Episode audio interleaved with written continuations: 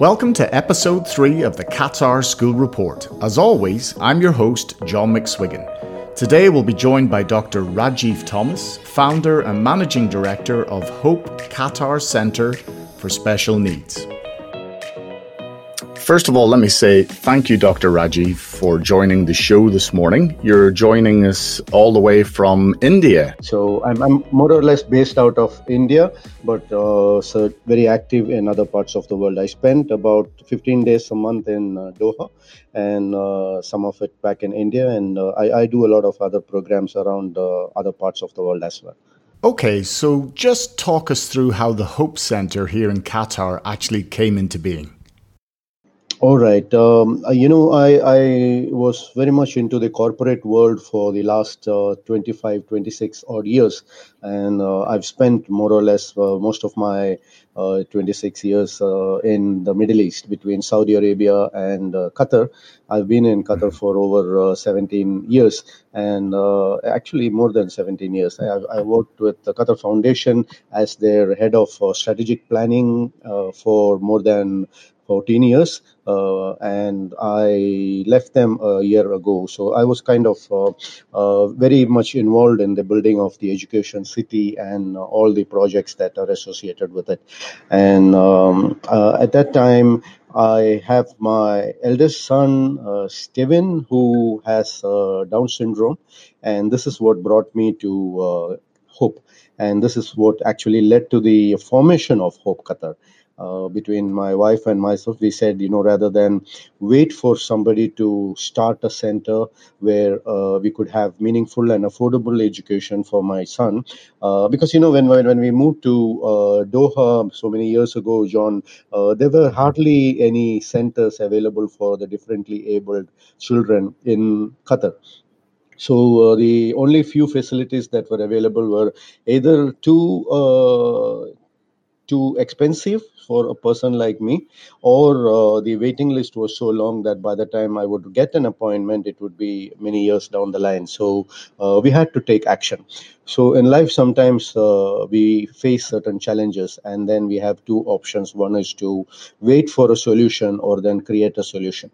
So I think uh, we were very lucky that we had the support of uh, various international embassies in Doha, and uh, that kind of you know helped us in setting up uh, a small, very small center at that time uh, for providing meaningful and affordable special education and therapeutic services for the differently abled children uh, of all nationalities actually and uh, that center has today evolved into what the current hope is at and they're actually celebrating the 15th year of its existence in qatar this year so uh, I, I spend a lot of time uh, in Doha, as I said, about 15 days a month at present to keep the center uh, up and running. But I also am engaged in um, developing another residential community for the differently abled back in India at present called the Village of Hope.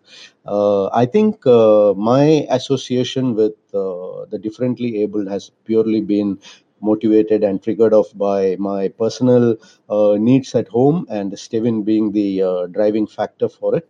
Uh, he's now 22 years of age. So the thought that comes into the mind of any parent is uh, what happens to my child uh, after I'm gone. And you know, with yeah. the existing uh, social systems and in in India, we do not have any uh, institutionalized ways of uh, assuring ourselves that the child will be taken care of after the time of its parents. And uh, Steven, though he has a Down syndrome and certain speech and intellectual challenges, he is partially dependent on other people for uh, making certain decisions for him and uh, being with him uh, throughout the day. So uh, this has led to the concept of uh, something called the Village of Hope, and uh, it is going to be a residential community where people with disabilities can be registered even while their parents are alive and uh, then gradually move in and be take on residence once the parents are no more. So that's the project that i'm currently working on. And i'm also involved in yet another project called accessibility. Accessibility mm-hmm. is uh, uh, one of its kind gymnasium and health facilities for the differently abled uh, teenagers and uh, young adults because there is no facility in India at present that offers uh, specifically tailored or customized programs that are essential for the intellectually and physically challenged uh, individuals. So there are many gymnasiums, there are many health facilities available, but nothing that is uh, uniquely built for such individuals which has you know there's a lot of guidelines and there's a lot of uh, uh, requirements in terms of the way that it is designed the way that it is manned the way that it is operated but uh, none of that exists in india at present. So um, rather than wait for somebody to do it for us once again uh, we took it upon ourselves to say why don't we do something like that? So that's yet another project that i'm working on and uh, after after completing my uh, project at Qatar Foundation and my stay in the co- corporate world, I've started focusing a lot more on empowering the uh, next generation, especially teenagers and young adults, on facing some of the unique challenges that this world has uh, has left for them because you know i think uh, we are to blame for it our generation or uh, the adults of today are to blame for it because we've created a world that's not really a very pleasant place for the next generation to live in. So we've uh, brought in a lot of issues that uh, many of these youngsters do not know how to face. So um, in my interaction with the uh, with hundreds of thousands of uh, teenagers and young adults around the world one, one thing that stands out is that you know if we don't give them the right tool set and the skill set and the mindset uh, to face some of these challenges, we are going to leave behind a generation of people who have absolutely no clue on what to do because there's a lot of uh, lot of issues including uh, breakdown of family relationships uh, the lack of confidence uh, the teen and teen suicide rates and uh, so many other things that i could go on talking about but you know i think that could take more mm-hmm. most of the show. So um, i would i would refrain from that for the time being. So that's another area that i spend considerable amount of time on so whenever i'm called in to speak to youngsters anywhere in the world i fly out for the, to them so, so this is, this is basically what keeps me busy most of the day. Sure, sure. So just unpack that for us, uh, Dr. Rajiv. How does one go from the corporate world into um, developing? I mean, what, what's quite remarkable, really, a school in Qatar, a village in India, and all these other areas that you're involved in. How does one actually achieve that? What What were the steps that you took? Just talk us through that. Uh, John, I am. Uh, I think you know each one of us uh, when we are born, there is a higher purpose that we are all being uh, assigned for, and uh, many people they never uh, realize the purpose or the true purpose for which they exist, and they just go on to live a very mechanical, what I would term a pretty meaningless life you know they live their life they have fun they enjoy themselves and maybe that's their purpose but you know uh, there is something that we can always leave behind. Uh, we need to look at the uh, at, at, what's happening around us and see how can i uh, at least touch the life of one single individual uh, around me. And uh, thankfully for me my le- my life's journey has been full of ups and downs and i've i've gone through various uh, challenges that have strengthened me as a person, as an individual, and given me a wealth of experience and expertise on how to navigate some of these challenges in life. And uh, what I do not want uh, happening is that, you know, we, we will all disappear from this world one day. And it's a matter of uh, that breath that goes into our body, whether it comes out or not. So before that happens and before the uh, light is blown out on me, I really would like to leave behind uh, that will have an impact on the uh, the world around me and the next generation. So I think uh, I, I, do have a strong belief in uh, the Almighty. So I believe that God has been kind of uh, nudging me along in all directions to leave behind this this impact and to do what best we can in the time that we have.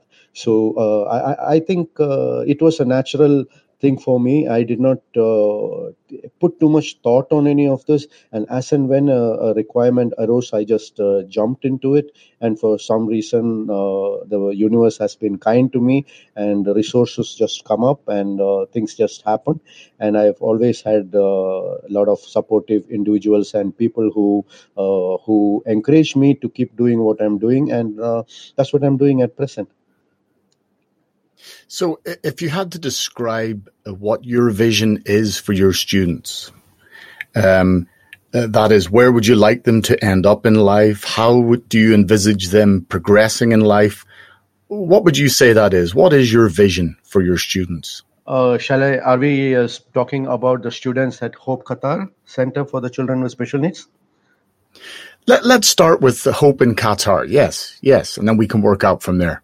All right. So, uh, Hope Qatar Center uh, was uh, founded, as I said, about 15 uh, years ago. This is the 15th year of its existence in Qatar. And I could uh, rightly say that we were one of the pioneers in this field because uh, we, we treaded on waters that many others did not even want to think about. And thankfully, we, we are where we are today, a fully recognized and approved center under the Ministry of Education. And I have an amazing uh, team of international uh, trainers and therapists available, and we offer uh, a whole range of programs at the center. And what vision we have for them is, I mean, the whole center goes by two main taglines. One is leave no one behind, and the other one is because we care. So uh, what I what it basically means is that you know each individual comes into this world with uh, unique uh, needs and challenges. Uh, the same for any differently abled child as well. They all have certain inherent abilities and uh, certain uh, competencies and certain abilities within them. But what the society tends to focus on is their disabilities. So they may be able to do great things, but at the same time they are not able to do certain things in life, and everybody seems to focus on those disabilities rather than the abilities. So the entire vision of hope is to accentuate the uh, positive in each of these individuals, bring out their very best, and leave no one behind.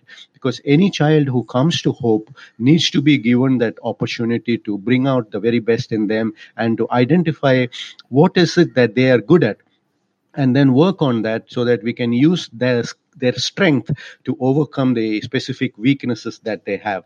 And uh, the second tagline that we have is because we care, uh, and that's that's the whole principle of, uh, of on which the Hope Qatar Center for the Special Needs has been founded. Because you know um, it it uh, exemplifies uh, the principles that we had when we started Hope for our own son. So if w- whatever we would do within our might as parents to make sure that our son has his best opportunities over there and we can do the very best for him. And that's exactly the same principles that each one of my team members uh, carries with them today. So any child who comes over there we care for them we love them and we actually are running the center as a not-for-profit center over the last 15 years. It's not a business for us. We are not in here to make money out of the differently able but we are here to give them those opportunities that they may not get in other places. One because some of the other places may be too expensive for them to afford afford, and two, uh, because it's a meaningful and impactful program that we have over there. So the vision that we have for any child at Hope is to bring out the very best in them and to make sure that we can uh, ensure that they achieve their very full potential, because the potential that they have in them needs to be uh, brought out, sharpened, and shined to the maximum possible, so that they can go on and live a meaningful lives in their uh, meaningful life in the society that they are a member of. Mm-hmm.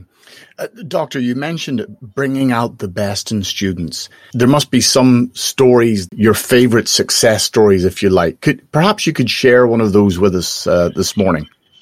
Uh, sure, John. In fact, uh, there are so many success stories, and uh, some of them are so heart wrenching.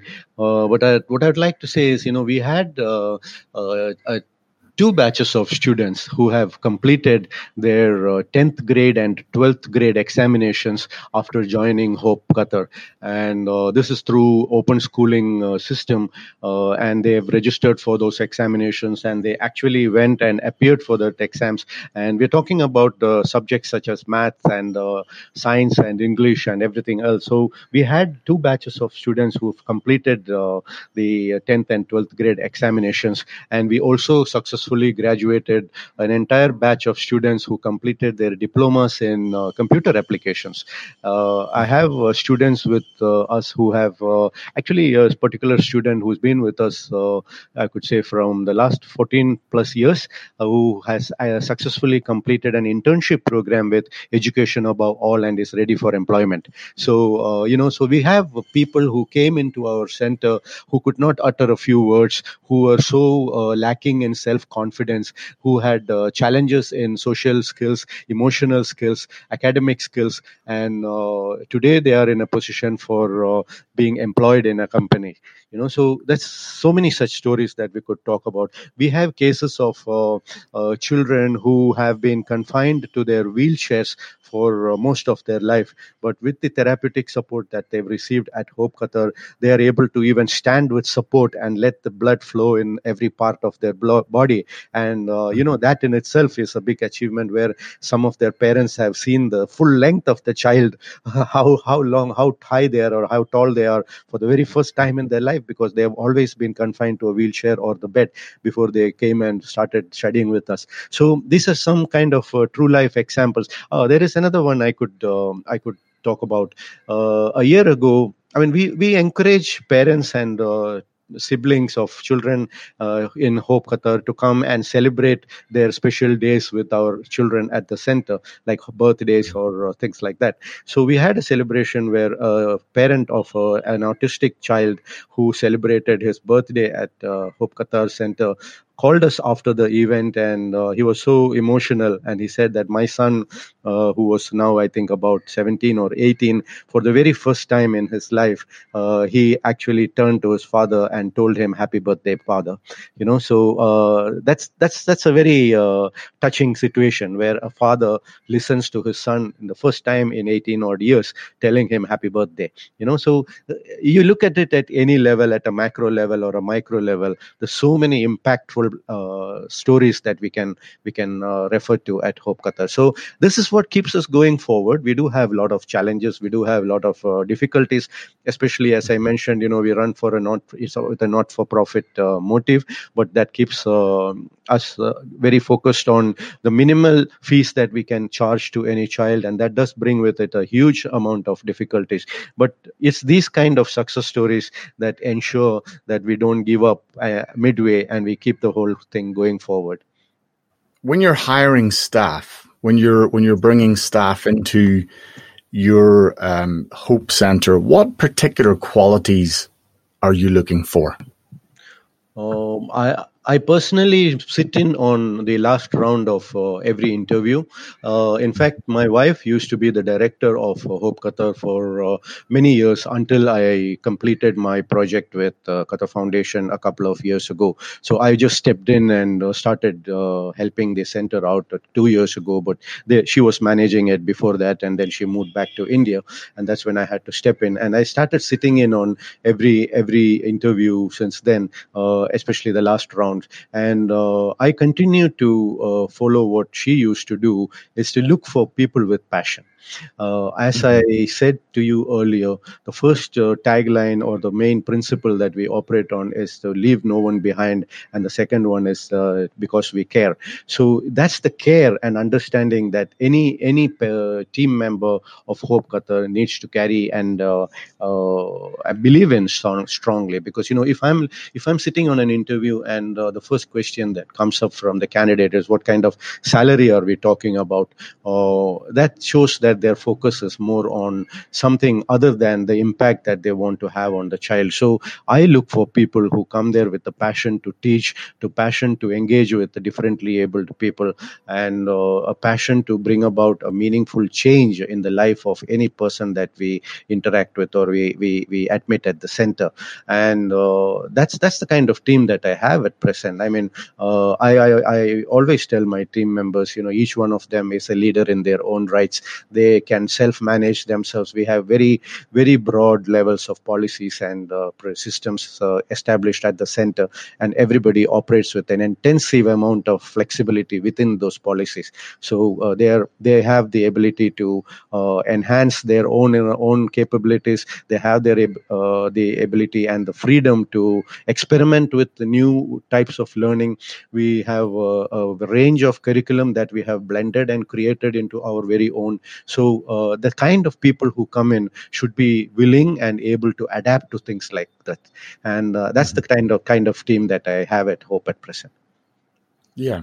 And I know in some of the mainstream schools here, Doctor, and international schools, parents do help out. They support in different ways maybe as teaching assistants or, or, something similar. Do you have a, a, similar arrangement at the Hope Center in Qatar as well? Do parents get involved? And if so, to what extent? Um, what we have at Hope is uh, uh, an organization called the Friends of Hope.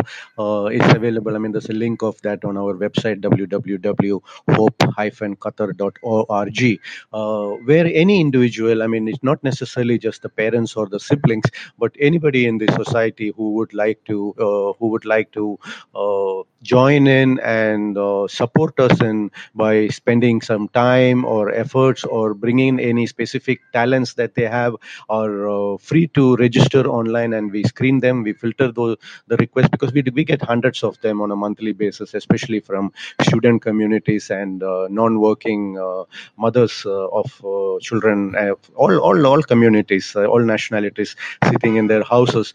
So we do get a lot of requests online so we go through them and identify any specific skill sets and talents that can be of use to us and we engage them actively. So, for example, uh, we have uh, a, a, very active yoga program at Hope Qatar because we believe in the all-round development of the individuals. So, we do have a very active yoga program uh, which has been now blended into our curriculum itself. So, we have a particular day on which uh, uh, a volunteer who's a trained, uh, certified yoga therapist teacher comes in and engages with our students, and we also have an organization who have uh, signed up with us to come in and uh, give our children karate classes.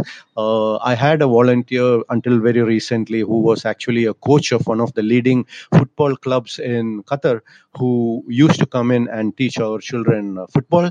So uh, you know we we and and we do have people coming in to help us with our social media campaigns, with our uh, public relation activities, and every time we have an event, we open up for our friends of hope to come in and volunteer on the events. So yes, we do have a very active program through which uh, the society can uh, partner with us in doing any of these activities that I just mentioned. Yeah, now it would be kind of remiss, Doctor, if we didn't mention the worldwide events going on, mm-hmm. namely uh, coronavirus, and I'm sure uh, it's well, I know for a fact it's impacted most schools, or if not all schools here in Doha. How has it affected you guys, and um, what steps are you taking to prepare for the return to the classroom in September? Right. Uh, corona actually, uh, the COVID 19 pandemic hit us from out of the blue like it hit anybody else. So, uh, the first thing that we had to do was to uh, shut the place down and make sure that the children uh, do not come to class. That was the first preventive step that we had to take. And then uh, immediately we had to develop an in house, a fully in house based online training module. And this was developed much, much, much before the Ministry of Education even started discussing online classes as an option for the children who are stuck in their houses. So my team were extremely, uh, extremely responsive to the my call for something like that, and we uh, developed video classes, uh, online sessions, and we came up with a schedule so that every child at the center would have a fixed timetable by when every uh, they used to get their academic program as well as the therapeutic programs uh, delivered to their homes using uh, Zoom and WhatsApp and uh, various other tools that were available online. Uh, it was a learning curve for many of us because you know even for the teachers it was extensive efforts because uh, they had to develop the program and they had to convert everything into individual courses and we're not talking about a one size fits all kind of solution. I'm talking about uh, a set of about 40 to 50 differently abled children who have their individual unique requirements. So every session, every class had to be customized for that child and delivered in a manner that they actually gain from it. And then we also had to train the the parents immediately on how they could sit with their children because you know you're, you're not talking about a regular class of teenagers or students who would sit and attend an online session.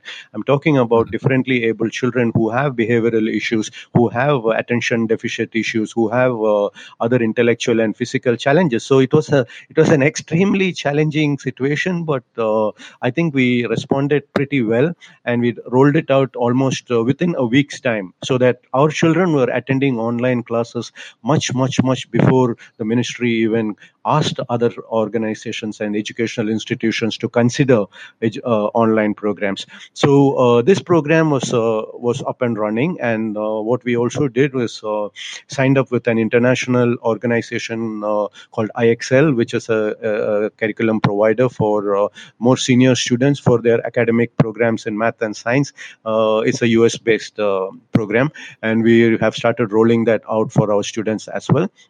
And uh, now we were uh, we were looking at what is the latest instructions that come from the ministry in terms of reopening classes in the month of uh, September. And uh, we are going with the uh, dual uh, the blended mode where we will be having 50% of our uh, students attending classes at the center whereas 50% of them would attend classes from their homes. And we will have a rotating timetable on a weekly basis so that one week one off one week on and one week off would be the mode that we will have so we students come to class for one week and they would work and learn from home during the remaining week. And we also have some students who have opted for a fully online module for the entire uh, term up to December. So those children will receive their entire program sitting at homes. Uh, the entire center has been uh, has been upgraded, and we have uh, we had to implement a lot of the uh, safety and health related requirements that were included in the guidelines provided by the Ministry of Health and the Ministry of Education. So all our teachers are undergoing COVID tests before they come for classes.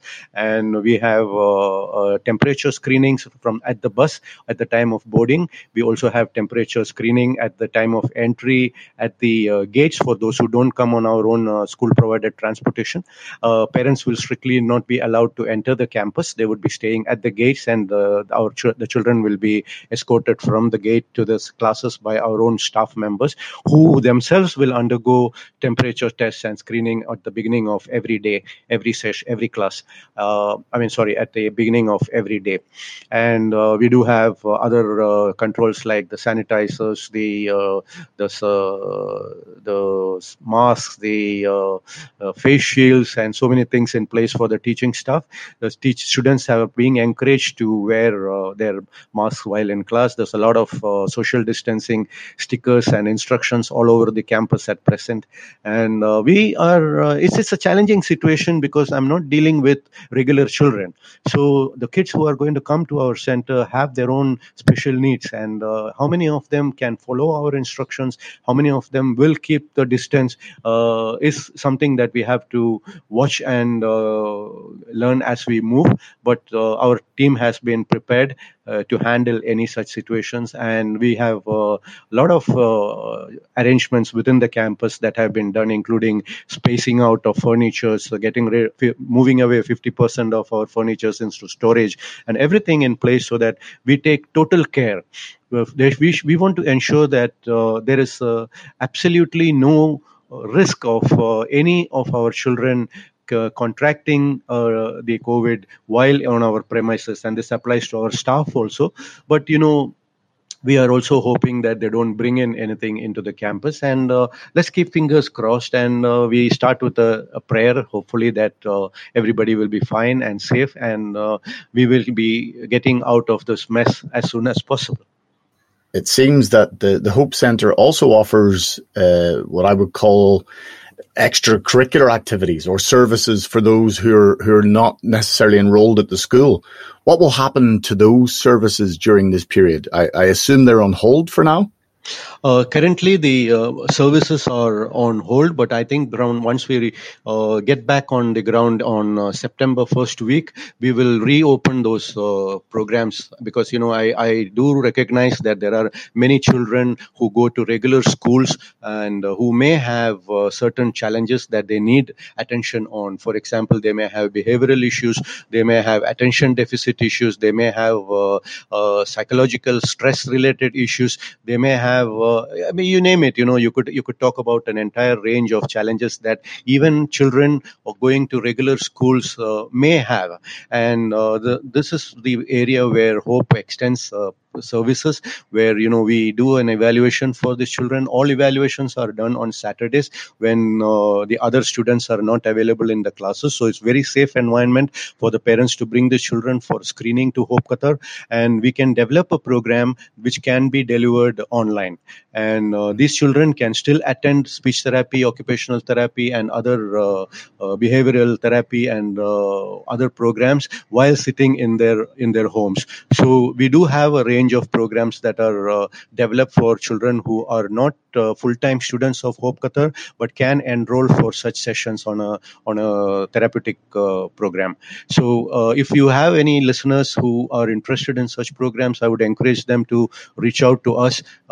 Details are available on our website uh, www.hope qatar.org or you could just uh, go into tinyurl.com and type admissions at hope and uh, there is an online form that would open up for you and contact us and we'll be happy to reach out and uh, guide you further our counselors will be happy to do that Oh, that's excellent news. I'll also make that available, Doctor, in the uh, description of the podcast. I'll put those links in there. So, as you say, any listeners that want to get in touch, um, have the ability to do so. I do believe that uh, uh, many people are not sure about what to do at this time. So it doesn't hmm. matter mm. if you want to send your child to Hope or not. You reach out to us, and we might be able to discuss with you and give you a few thoughts. So feel free to reach out to us if there is any thought in the mi- in your mind on uh, the next step or the best way forward, and we'll be happy to interact with you. But what we do not want happening is any child sitting at Hope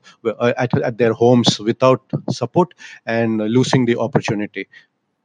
Doctor, it just remains for me to say a great big thank you for your time this morning. It's been really, really fascinating and uh, inspiring as well, actually, to listen to your story. I look forward to chatting to you on your return to Qatar.